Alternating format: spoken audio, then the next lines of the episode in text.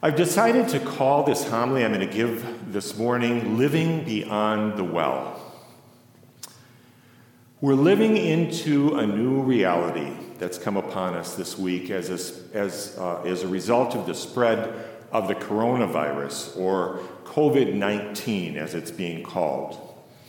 And one aspect of that is that the World Health Organization has declared a pandemic, a worldwide health crisis.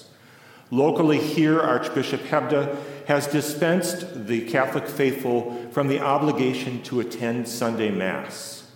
And that was done so as to be a precaution to have uh, large numbers of people together, increases the risk for people to uh, contract the virus. And so the Archbishop has asked those who do not attend Mass on Sunday to listen to a Mass on television or uh, on the radio or to make some other form of a spiritual communion in place of the Mass obligation. And finally, locally, our governor has declared a peacetime state of emergency.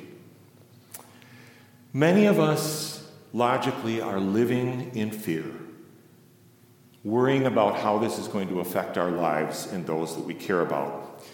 We're becoming familiar with a new term called social distancing. It's the idea of restricting where large groups of people gather so that uh, we avoid the spread of this virus from one person to another. And as a society, we're being asked to cooperate with our leaders in an effort to curb this pandemic.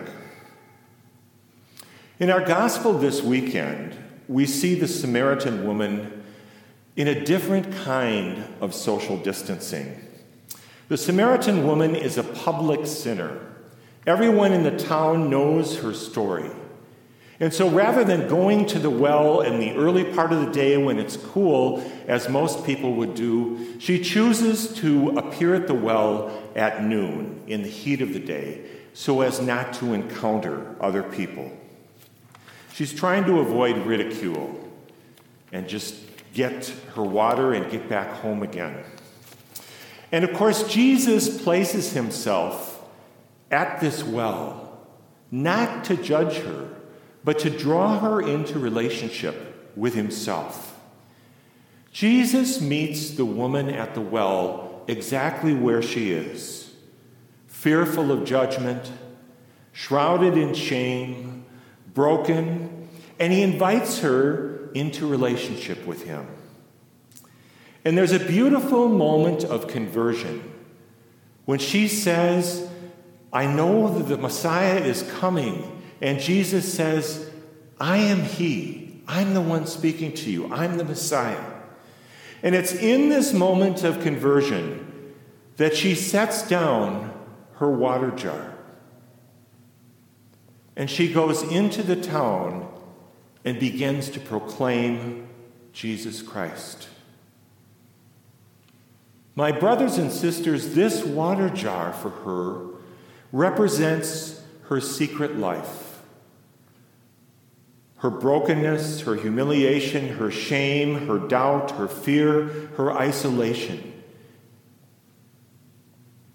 And as Jesus fills her with the living water that he's talking about. She's filled with hope and with love and with healing and with truth and with mercy. And in that, she's able to put down her water jar. Some of us this morning are carrying our water jars. I know I am. A little bit afraid of this virus and what it means for us. Worried about the scarcity of goods. I've talked to several people this morning who went to Target or Cub to buy toilet tissue and found the shelves were empty. We might be worried for our loved ones we might be listening to the news reports with shock and horror as new statistics are being reported and, and more things are being contained. We might be experiencing some anxiety because of this social isolation. Many of us are living in fear. Fear is an acronym for faith extinguished as a result. When we live in fear, sometimes we block God's love coming into our hearts. We begin to lose trust in God and we start to try to rely on ourselves and we become anxious and afraid. And we can remember our first parents in the garden and how frightened they were after they had sinned and realized that they were naked. And there was fear and shame. And yet God the Father sought them out. He didn't leave them in their fear and shame. And He won't leave us either. Many of us tend to run when we're afraid. That's our first instinct to run. And yet we're called to stand firm in the trust that we have in our Lord and allow God just to wrap us in that love and cast out all our fears. So this morning, I want to suggest that we put our water jugs down. Would that be okay? All right.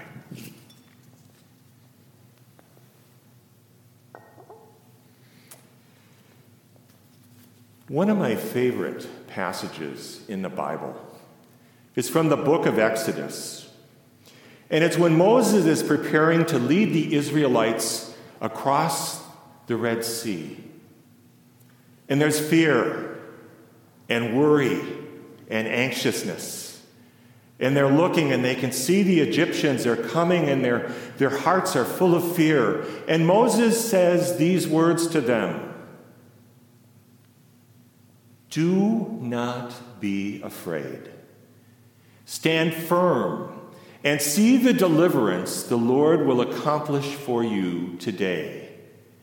For these Egyptians, substitute COVID 19, whom you see today, you shall never see again. The Lord will fight for you. You have only to keep still. Still is a word that we don't hear a lot in our daily life. Maybe God is inviting us into this stillness to draw us closer to Himself. Maybe God is inviting us to a deeper trust in Him for everything that we need.